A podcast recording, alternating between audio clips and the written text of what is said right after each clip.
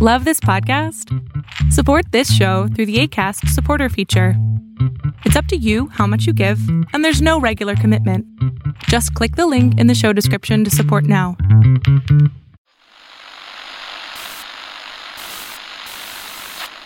Nine, twelve, ten, twenty-eight, two, twenty-three.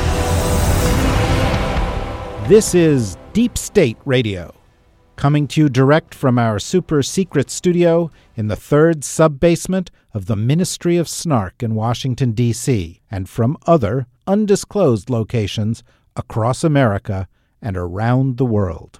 Hello and welcome to another episode of Deep State Radio. I'm your host, David Rothkopf, coming to you from New York City. Also, here in New York City, my co host every week at this time is Ryan Goodman of both NYU Law School and co editor of Just Security. How are you today, Ryan? Pretty well, David. Thanks. And also, as every week, coming from Washington, D.C., our nation's capital, we have Kavita, Dr. Kavita Patel, who is um, a scholar at the Brookings Institution, a former senior official in the Obama White House handling health policy, a former Senate staffer, and a practicing physician. How are you, Kavita? Doing great. Happier to be in Washington, D.C. with a Biden administration. Prouder to be. In. We are all happier. The world is happier to be in a world with the Biden administration. Um, I would like, we're going to talk mostly about what is on everybody's mind, I think, today, which is the impeachment trial. Uh, and uh, get all your perspectives. But every week, I like to make sure we spend a couple of minutes talking about the ongoing pandemic. Um, and I'm going to give you uh, four facts, four four things from the news. Uh, Kavita, you can react to any of them you want. Ryan, you can react to any of them, and then we'll move on to the next thing. Um, uh, but it was kind of a big day in in in COVID news today. Mm-hmm. So let me see if I can remember them all without referring to my notes. First of all, of course, we have the uh, ongoing and rising death toll from uh, COVID, which, depending on how you're counting it, is officially around 475,000. Of course, if you use the unofficial tolls we've been using, that could be as high as perhaps 600,000 from the undercount that we've discussed. Um, there was a report issued today by the Lancet medical journal, which suggests that perhaps 40% of that death toll would have been avoided, could have been avoided uh, if the US had taken measures that had kept our death rates in line with the rest of the G7. So that's a, I mean, that's fairly substantial. It, I've heard higher numbers. The Lancet is, of course, highly, highly regarded. We also um, learned today that um, President Biden um, had secured 200 million more doses 100 million more of each the Pfizer and Moderna vaccines to bring the total now committed um, to 600 million, which is enough for 300 million people. And he also said that about 100 million that we thought we would get in June would come in May. And he also said that the Trump administration had completely dropped the ball on this. And then the final bit of COVID news um, th- this is just from today. And of course, everybody's watching the impeachment. But the final bit is that it turns out the president of the United States, and this is zero shocker, our former, our, as I like to refer to him, our disgraced former president, mm-hmm. um, had COVID much more seriously than we thought and was nearly put on a ventilator and they covered it up take your pick there, Kavita. That's a lot. Yeah, I, will start with the first and the last uh, because they're related. I mean, the two go hand in hand. That you had a president. By the way, we did talk about this briefly on Deep State uh, for listeners who want to go back in time.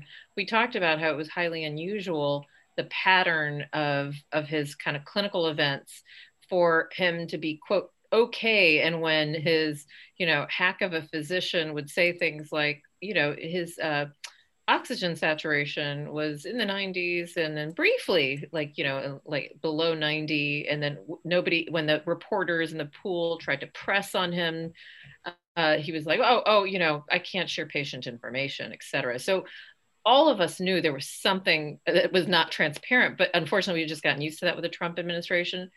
It's related to your first point, David, with the Lancet and the World Health Organization also chiming in as well that that 40%, and I think that is probably an underestimate um, based on their modeling, 40% of our deaths could have been prevented. And that's largely due to several factors, including not doing what the other G7 countries did, which was to immediately put in very strict travel and movement precautions, stay at home orders. We did do that in March, as you know, uh, but it took a long time considering the data that we had in February which including the National Security Council had as well. Number two, we never committed to testing. So we truly were not aware and still are not today. The number of cases that we have, um, if you look in all the literature, we probably actually do have about 90 to 100 million Americans infected. Two thirds of them just don't know it. And so testing was not in place.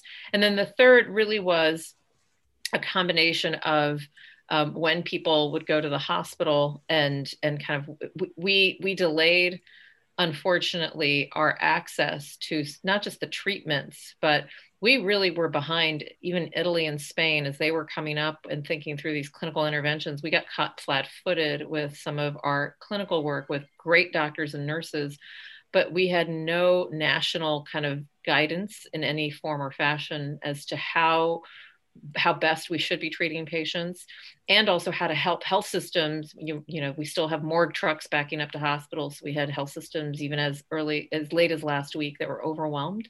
So those are all kind of the reasons why this was entirely preventable. Underscoring that we never had a national plan underscoring or sorry kind of laid with like the crown on top with a president who paraded around in his suburban talking about how great he was when obviously he was not, and that on in the news that's breaking today, David, that you've tweeted that everyone has kind of seen now.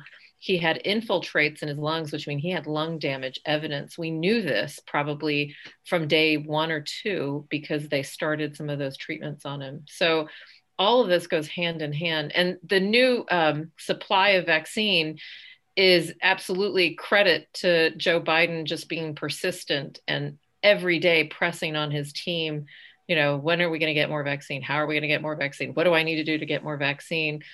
And that's exactly the kind of leadership that if we had had that, David, I think about this all the time. If we had had that a year ago, we wouldn't have 500,000 deaths. We would have deaths. We'd still have a pandemic. You and I might still be on Zoom with Ryan. We might not be in person, but we wouldn't have had this many deaths.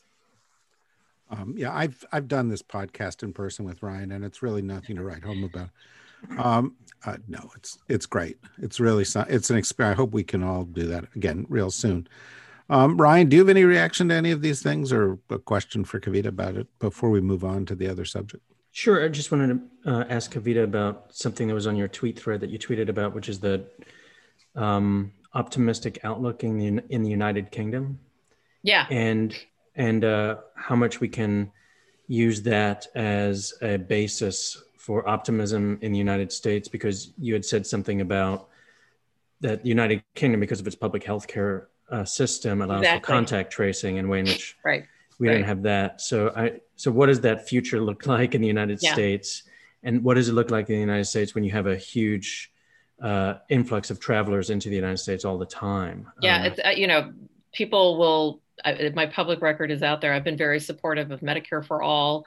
I was one of the early people involved in kind of supporting um, physicians for a national health program. And we're seeing why. Uh, those of us who understand what some sort of organized healthcare system can do, Ryan, is exactly what the UK is seeing. They actually understand kind of where most people live. They actually have one uniform database. Even if you go to different, and you, we all know this, if you're rich and wealthy in the UK, you can get access to care that other people can't outside the NHS. That's life but we know where people have been vaccinated. We actually know if those people who have been vaccinated show up someplace else with an infection. And then even more bizarre is, you know, you, you and I, we're all walking around with these little cards with like shot number one and shot number two. They have all that systematized and electronic in a way at the end in the UK where they understand in a precision like way who's not getting vaccinated. And so that combined with their travel restrictions, combined with if you talk to any of your former colleagues, David, in the EU, it's still pretty much kind of a lockdown. It's not easy to kind of move about freely. So they just have a very different attitude. So I don't know if our curve will follow theirs quite. We always tend to follow the UK by about two to three to four weeks. So I'm hoping these steep declines persist. But the other little piece of news that's local to me that we've now confirmed all of the variants in the DC, Maryland, and Virginia area. And so as we suspect, they're here. So will we see some either uptick, Ryan, or some slowing of that curve because we are not putting into place the precautions the UK did to squelch kind of the growth of their variant. And so we, we might see a little bit of an uptick if we can't. Um, and, you know, you and I are seeing clubs and God forbid bars reopening, and that's what we need to do supposedly to keep the country functioning, but it's coming at a cost, I think. Um, yeah, Dr. Fauci said that uh, most Americans should have access to the vaccine by April. Yeah, so I think that's, that's optimistic. I, will be honest. I think that um, Johnson and Johnson's supply in March is three to five million because they had some production issues. I expect their one-shot vaccine will get approved, uh, authorized soon at the end of the month, February 26th. Three to five million Johnson and Johnson. Those hundreds of millions of doses aren't coming fast enough from Pfizer and Moderna that Biden secured cured. So I would love to tell you that April will be like land of plenty, maybe by the end of April, but you know, it's February 11th and we're still only in most states vaccinating 75 and above and 65 and above. And if you look at the demographics, we have a huge chunk of the population that's in that 40 to 65 age range. So vaccinating people a two dose vaccine regimen is not going to be, it's a non trivial kind of effort. Okay. Um, we're about to turn our discussion to uh, impeachment. I see we have been joined by our uh, third guest for that, our friend uh, Barb McQuade, former U.S. Attorney for the Eastern District of Michigan, professor at Michigan Law School, and also Barb has gotten into the podcasting business because well everybody's gotten into the podcasting business let's just be honest about this but Barb's Barb's doing something cool because I think you guys all started to do this in various places. Um, but you're doing a pod called Sisters in Law with uh, Joyce Vance and Jill Wine-Banks and you and Kimberly Atkins. So uh, congrats on that, Barb. Uh, Thanks, sure David. People can find that wherever they find find podcasts.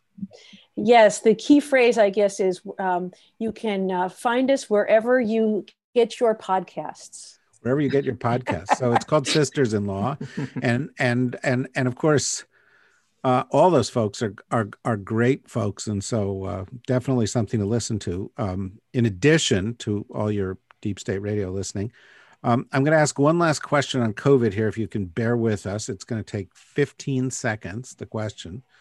But uh, kavita i heard someplace on the internet where you hear these things Twitter. Okay. I saw it on Twitter that if you took every COVID cell on the planet Earth, mm-hmm. it would fit in a Coke can.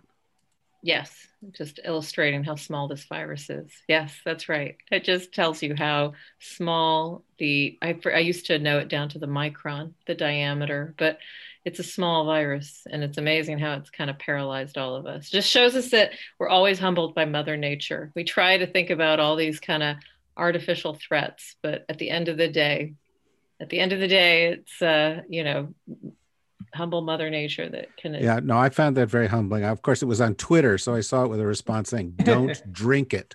You know you know uh, it just sounds sounds like don't inject it don't drink it yeah, right? Sounds sounds like good advice to me. Probably good advice also with coke but let, we'll leave that aside.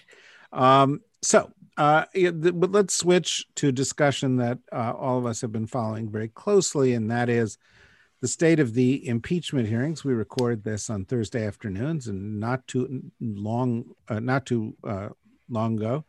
Um, a friend of ours who from the pod who's been on the pod a few times, Representative Jamie Raskin, uh, wrapped up um, the case of the House impeachment managers, uh, which uh, a uh, was well argued, well thought out, well substantiated, it seemed to me kind of rock solid, and it is universally regarded that they will lose.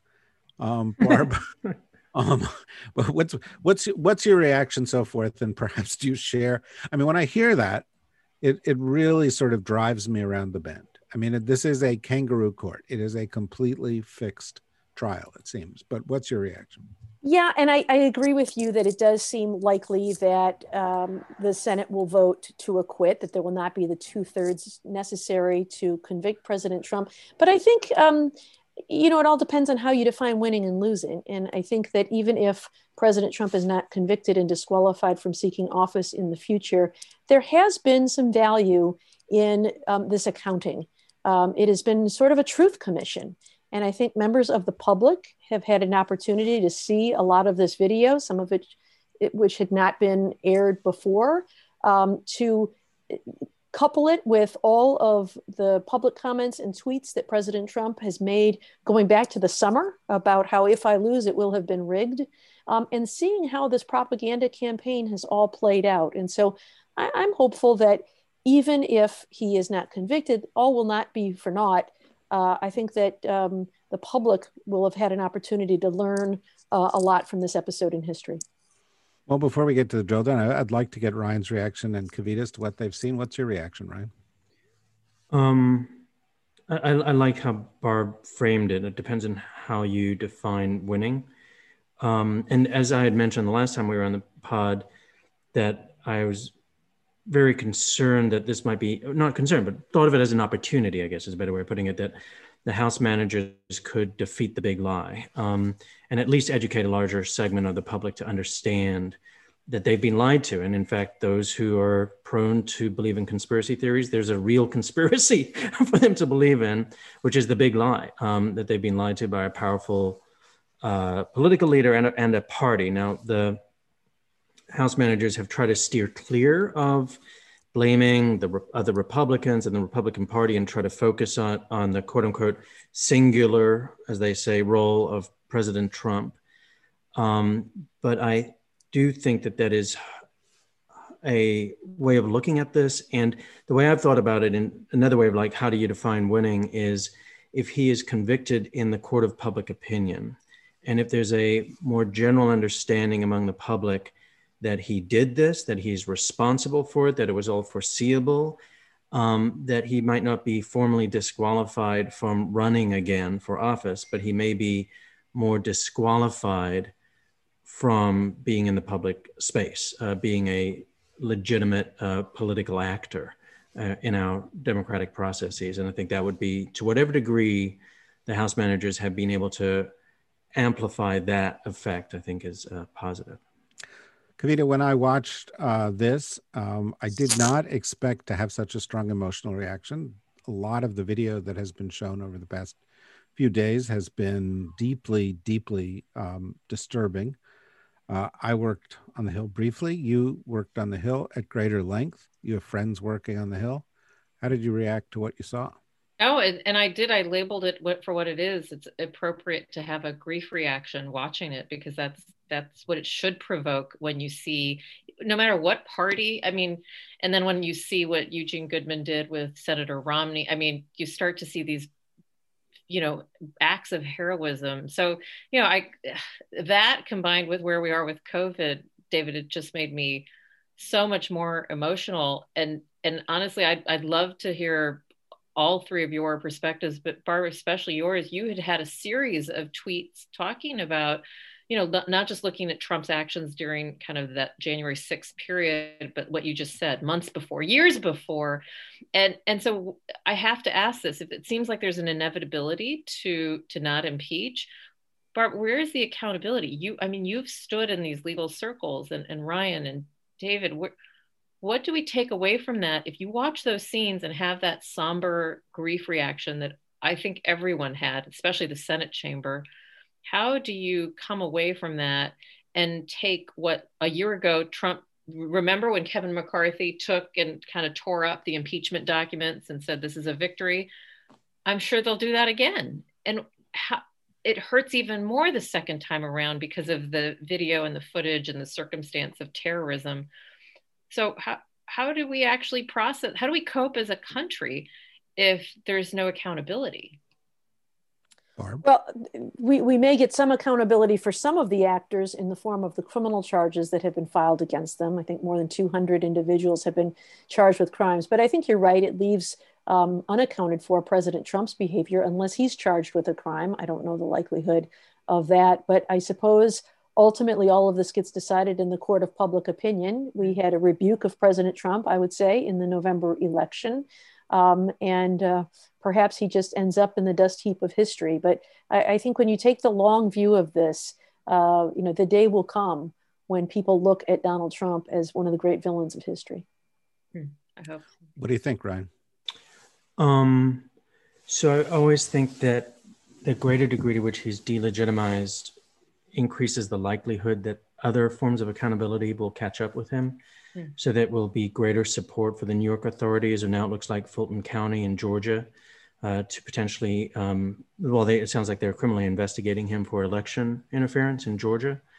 So if we emerge from the impeachment trial with him understood as being criminally responsible for the events of um, January 6th, then I think it amps up the opportunity for other actors to move ahead as they would to treat him like other people who should be subject to the rule of law. So I think there's that. And then I, there's a little bit of a wild card that I'll just throw out there, which is that it looks like we will emerge with a bipartisan, obviously, House already and Senate vote that says essentially that Donald J. Trump incited and uh, provided aid and comfort for the uh, insurrectionists. And the 14th Amendment of the US Constitution allows for Congress, through some form of legislation, to disqualify somebody for future office if they are involved in an insurrection or provided aid or comfort for insurrectionists.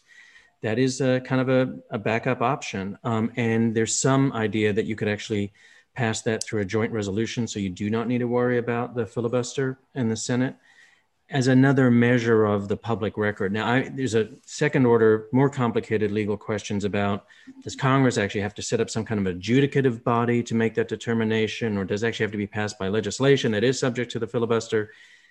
All sorts of things like that, but at least there's some other measure here that might be available um, to put a marker down um, in terms of what he has done and what you know that that form of accountability in a certain sense. Well, before we go further, uh, Barb, what do you think of Ryan's crazy but otherwise appealing idea about using the Fourteenth Amendment? Yeah, and using it with a vote where you could get it with a majority vote and move ahead like that. Yeah, I don't know. Um, I, I, will admit it makes me a little bit uncomfortable um, basing it on a majority vote. If he is acquitted um, at the impeachment trial, um, I know what it says, and it's just, I, I, don't know that it's ever been used before in history, certainly not against a president.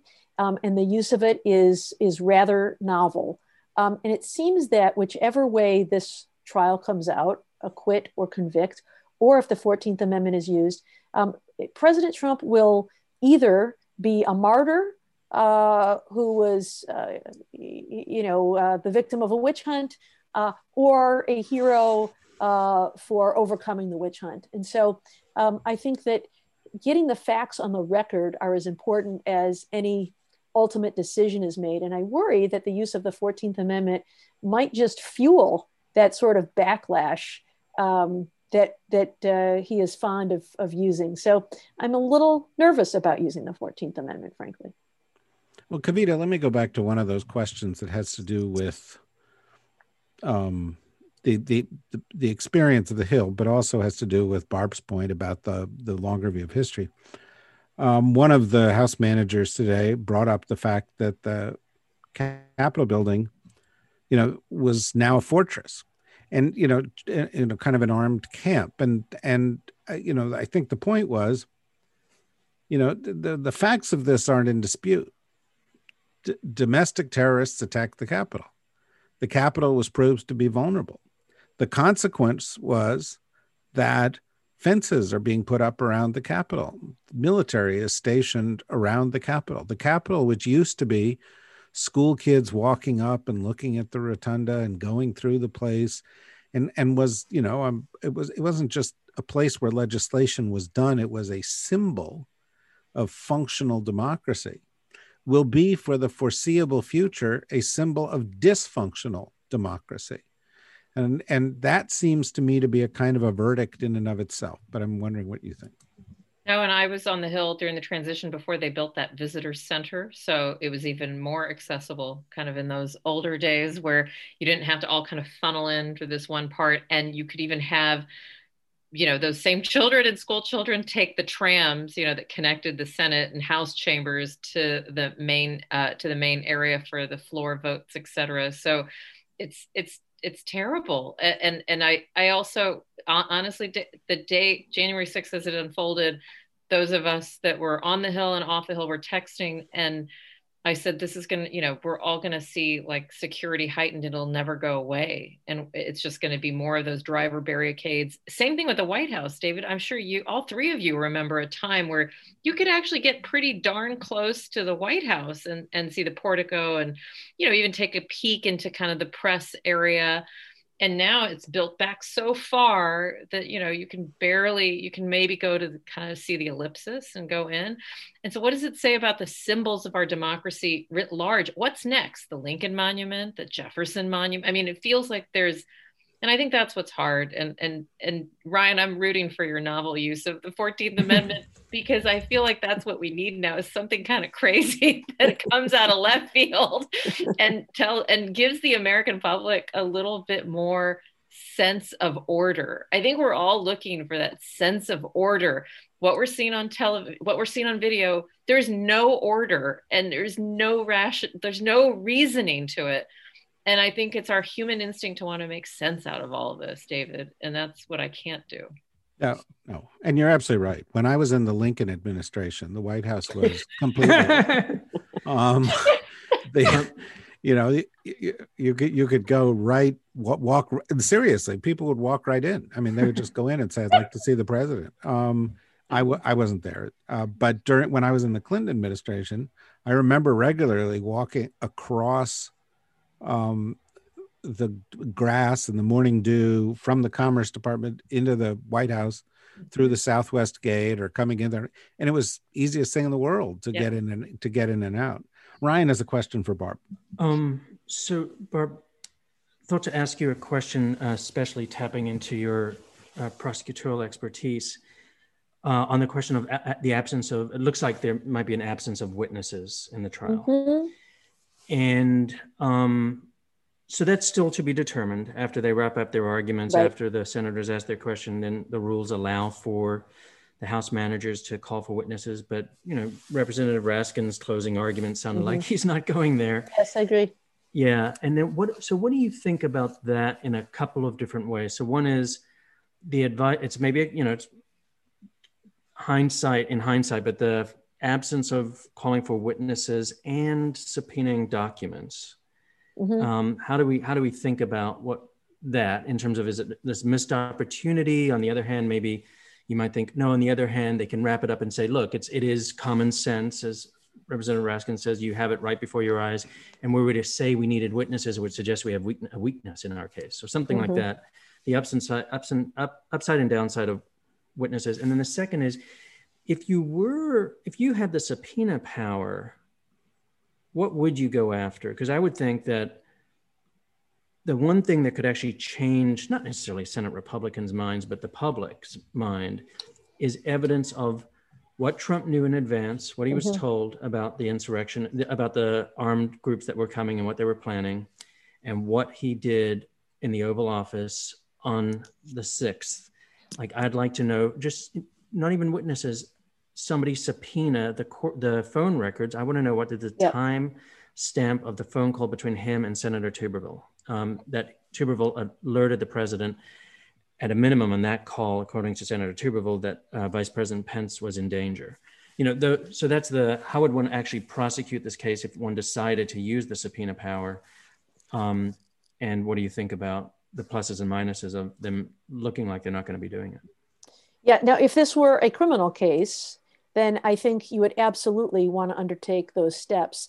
You know, yesterday um, they presented testimony um, citing witnesses who were unnamed sources to media. Uh, you know, like uh, so, uh, uh someone, uh, a government official, told the New York Times the following: you know, that President Trump was gleeful during uh, the siege and some of these other things. And that would just never even be uttered, you know, in an, in an open courtroom because there's no foundation to that. You can't cross-examine a person whose identity you don't even know. Um, uh, let alone rely on the hearsay of what they said. You'd have to call them and have them present in the courtroom. So, um, but of course, this is not a criminal trial. This is a political uh, process, a political proceeding. And I think the, the House managers have probably correctly perceived that it doesn't matter, that their goal is to get this information in the public domain. Um, that there's not really an opportunity for cross examination anyway. I don't think, I think you're right. I don't think they're going to call witnesses. And so, in terms of the outcome of this proceeding, it probably doesn't matter. Um, if it were a criminal case, I think you would want to do exactly what you said. You would want to know all of the things the president was doing because I think part of the case that's really strong is after he had noticed that there was this attack occurring at, at the Capitol, he still didn't do anything. And as president, unlike the rest of us, he actually has an affirmative duty to take care that the laws be faithfully executed and to support and to defend the Constitution, that it, it, the violation of which is occurring at this moment uh, when they're not counting votes, they should be counting under the 12th Amendment. And so his failure to act uh, was itself part of a, potential crime. Uh, and so, if you do have that call with Senator Tuberville, uh, where he is not interested in stopping the attack, uh, if he is watching and he's gleeful and he's not doing anything to stop it, I think that would be critically important in a criminal case. Um, it's possible that will happen, I suppose. I don't know what the likelihood is if the Justice Department will pursue criminal charges in this case. They may believe that the impeachment is the proper accounting for all of this. Um, but that would be the place. And you know, did he communicate with anybody? You know, there's been some reporting about something occurring the night before uh, a meeting at the Trump International Hotel with uh, some of his family members and his close uh, advisors. Um, was there a, a plan um, involved? Was this a conspiracy to engage in seditious conspiracy or uh, an insurrection. And so you could get those communications as well, where there are text messages and phone calls and emails and what was said. You could use grand jury subpoenas to ask people what they said there. Um, so if criminal charges are pursued, that would be uh, beneficial as well. I imagine part of the calculus of the House managers also was speed. If you wait months and months for this to go by when memories are less fresh, uh, it may be that the case is less compelling and they want to provide for this accounting. Um, you know, the more time that goes by, I suppose, the stronger becomes that argument by um, uh, senators who are opposed to a trial after a president's term has ended that uh, we need to just get on with uh, on with our lives. And so um, I agree with you that it is there is a cost to this, but my guess is it was a strategic decision. So I'd like to ask you guys a question, and then um, uh, uh Ryan and and Barb and Kavita, maybe you, you'll have another question too. And I think that we've got enough time sort of for two sets of questions. So you may want to think think about this before we wrap. But um, uh, following up on what you both have just been talking about, you know, I get the impression that for all the reasons you just said, this thing was moved along, but we've only got half the story. And we don't really have the story about the level of coordination between the White House or senior people associated with the president and the people who put this thing on. And of course, in terms of inciting, in terms of conspiracy, in terms of intent, these are important things. We we do have some idea that the president uh, funded the big lie, $50 million campaign. We do have some idea that the president people around the president helped organize the event help it get its permits and and so on and so forth. That some of the funding for the event came from a group in which um, Clarence Thomas's wife is a member of the of, of the group, um, which you know you kind of think that wouldn't happen without some wink and a nod, at least from higher ups at the White House. This this uh, event that Barb uh, is talking about uh, is again, if it involved relatives of the president or close aides to the president, suggests a higher degree of coordination. Um, and you know, you have pictures of Roger Stone hanging out with the Oath Keepers r- right before, and and doing a lot of stuff as he did with them, and and the Proud Boys, who, by the way, have been declared by the Canadian government to be a terrorist group mm-hmm. even before we've done that. Um, it sounds like unless there is a criminal case or some other high level investigation, possibly some kind of commission within the the the, the Congress, we're not going to get to the bottom of this. Do, do, do, you know? Do you think an objective Justice Department investigates the White House role in this? First Ryan, then Barb, and then. Um. So I think that I do think that an objective, follow the law, follow the evidence, gets you to a close circle of people, uh, people who are within the close circle of uh, Donald J. Trump. So I don't see how, I've mentioned it once before in the show, I don't see how the FBI does not look at Roger Stone. I mean, he is hanging out with the Oath Keepers the night before, the morning of. He's work. He's with the Proud Boys. He's been with the Proud Boys for years, but he's with the Proud Boys on a Stop the Steal event in D.C. on December 11th. And these are the groups that, according to current court findings by the Justice Department, pre-planned parts of the attack. And, by the way, I out.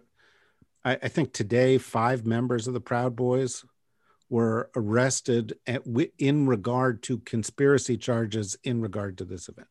Yeah. So, and if those some of those Proud Boys, including uh, their leader Enrique Tarrio, who has a history of cooperating with the with the federal government, uh, end up cooperating, I imagine there are a bunch of questions that have Roger Stone in them. Um, and uh, so I think that that's one avenue. Um, and you know, th- th- just to mention because we haven't mentioned it yet, the we mentioned maybe before in the podcast, but in other podcasts, uh, the DC Attorney General has said that he is um, having an investigation into the question of incitement to riot, which is a uh, federal uh, federal offense under DC law, and he meant and he meant Donald J. Trump in his um, speech. And I think, if anything, the House managers have given him even more fodder to think about going further down that path um, with respect to the presentation that they've given, especially because their presentation, this is another topic we could discuss at some point, but their presentation has been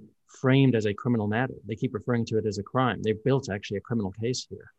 Um, so I think that's another further evidence that if you follow the law, follow the uh, evidence, it, it, does point to asking this question um, for the president himself uh, incitement to riot, incitement uh, to violence. Yeah, and Barb, I'd love your answer too, but I just in the in the context of the fact that in the kind of astonishingly bad opening presentations by the president's lawyers, uh, at one point, um, uh, one of his lawyers said, "Hey, if it's a criminal matter, arrest him," which I kind of thought like you know everybody in the audience was like, "Yeah, okay." You know, you know, do that, but but you know that that that colored colored this a little bit too. You're a prosecutor. What do you think? Do you think somebody prosecutes? Yeah, um, I don't know, but I do think it's worthy of investigation. And I have a lot of confidence in the DOJ's ability to conduct an investigation because they have something that the you know the House managers don't have, which is the grand jury process. Um, president Trump was able to very successfully thwart some of those tools when he was president because he himself refused to uh, provide testimony. Remember, he would only respond to written questions and then only about um, the underlying uh, Russia matter itself, not about obstruction of justice. And he had the pardon power in his back pocket, which he used for people like Roger Stone and Paul Manafort and others, which prevented them from being as forthcoming as I think they otherwise would be. Ordinarily, there is that very real fear that someone could be charged with a serious crime and do serious time for it that causes people to be forthcoming before a grand jury. Um, and I think that this Justice Department, now that President Trump is out of power, would have all of those tools at its disposal. So, you know, you, you don't know until you learn the facts whether charges would be filed. But I think that this Justice Department um, has a duty to at least investigate what the connections were between President Trump and his close asso- associates and the rioters. Kavita, we just got a couple minutes left. Maybe you have a last question or comment plus question. I'm going to ask Barbara, and you don't have to answer it exactly how I'm asking it because it's not fair. I'm asking you to think um, without trying to seem critical of the House impeachment managers. What would you do differently, if anything? Oh, as the House impeachment managers? Yeah. If, uh, uh, is there anything now that you've kind of you you've been really steeped in this and Mhm. obviously have your own very kind of esteemed record? If you were in any one of the manager's shoes, is there something different that you would do about? I, I yeah, I think I would have called live witnesses. You know, um, there's been some uh, conversation about whether President Trump himself should have testified. I, Yeah. I, I, I don't think I would call him as a witness. I think he's likely to invoke the Fifth Amendment because he does have some criminal exposure in, in a potential prosecution. But I'd like to hear from people like, you know, Eugene Goodman or these staffers who were under the table in Nancy Pelosi's office or the police officers who were there defending uh, and, you know, for, for their, their lives, fighting for their lives. I'd like to hear from them because I think it would be incredibly compelling. And I think that's the kind of testimony that members of the public could really relate to. I just want to hear from regular people what this was like that day. Um, and I think uh, that would be maybe one suggestion I would have had. And you could do it in a day, right? You just, it's not like this would drag things out for months and months. Of course, that would require working out this arrangement um, in the Senate. But I think they have the votes. Uh, they can, they have 50 votes and the ability to break a tie if they want to. So I think I would have done that just to humanize this um, a little more. Um, just hearing directly from those people, I think, would have been really powerful. Okay, last 30 second question following up on that, Ryan. Um, Lindsey Graham, who's, if anything, has grown more odious in the past three days, um, uh, went completely berserk at the idea of witnesses. And he was like, well, if they're witnesses, then I'm going to call, you know, Nancy Pelosi. And, but I mean, he, he was, why does it freak Lindsey Graham out to have witnesses? So I- yeah, I took that as a sign as well that um, witnesses would strengthen the House manager's case because of the way in which Lindsey Graham reacted. That's my, you know, twenty of my thirty seconds, and um, and he tried this before. I think he said something very similar in the first impeachment um, that will drag it out, etc. So he's trying to threaten the idea that this would interfere even more with the Democrats' uh, legislative agenda and Biden's agenda but um, you know, I would think that you could otherwise have called his bluff um, if they wanted to go down that path. I agree. Um, I do. I do. Normally, I don't just sort of say, you know, hey, go read this thing I wrote. I wrote a column today in the Daily Beast about Joe Biden's superpower, um, and uh, the superpower I was describing was the fact that he has handled this. However, the House managers have handled it perfectly, because he has stayed focused on doing his job, uh, focused on the COVID response, focused on talking to the Chinese. Talked for two hours last night to Xi Jinping. You can only imagine how much Adderall Donald Trump would have had to take to maintain an, his attention for two hours in a conversation. Um, but uh, you know, he's been doing his thing. He has not gotten involved in this. Uh, and if you're interested in that particular take on this, go go look at that at the Daily Beast. Uh, we'll obviously come back next week. It'll all be over then. We'll be moving on to the next phase of all of this. Of course, next week and beyond, we hope you'll be listening here to Deep State Radio, but also to Barb's podcast, uh, Sisters in Law. Um, uh, one of Barb's co-podcast hosts was was on my sister's podcast that we do here, Secret Life of Cookies, two weeks ago. Uh, Joyce Vance baking and uh, also talking about her chickens. If you haven't heard that, it's very illuminating about chickens. Um, uh, just as Kavita's uh, performance on that was, and I, Kavita, are you planning a career change into? Yeah. No, not Yeah. into baking or none, of- none of that. Okay. uh, okay. And we've, you know, uh, uh, so, you know, if you want to listen to that, listen to that, go to the dsrnetwork.com for more information, sign up to be a member. And we've got a lot of very interesting stuff every day of every week now. So, uh, uh, please join us again for all of that. And remember, if you take one thing away from this podcast, if you see a can and it is marked, this contains all the COVID on the planet Earth, do not drink that can. Um, uh, thank you very much, Kavita. Thank you very much, uh, Barb. Thank you very much, um, Ryan. And thank you, everybody, for listening and stay healthy, everybody. Bye bye.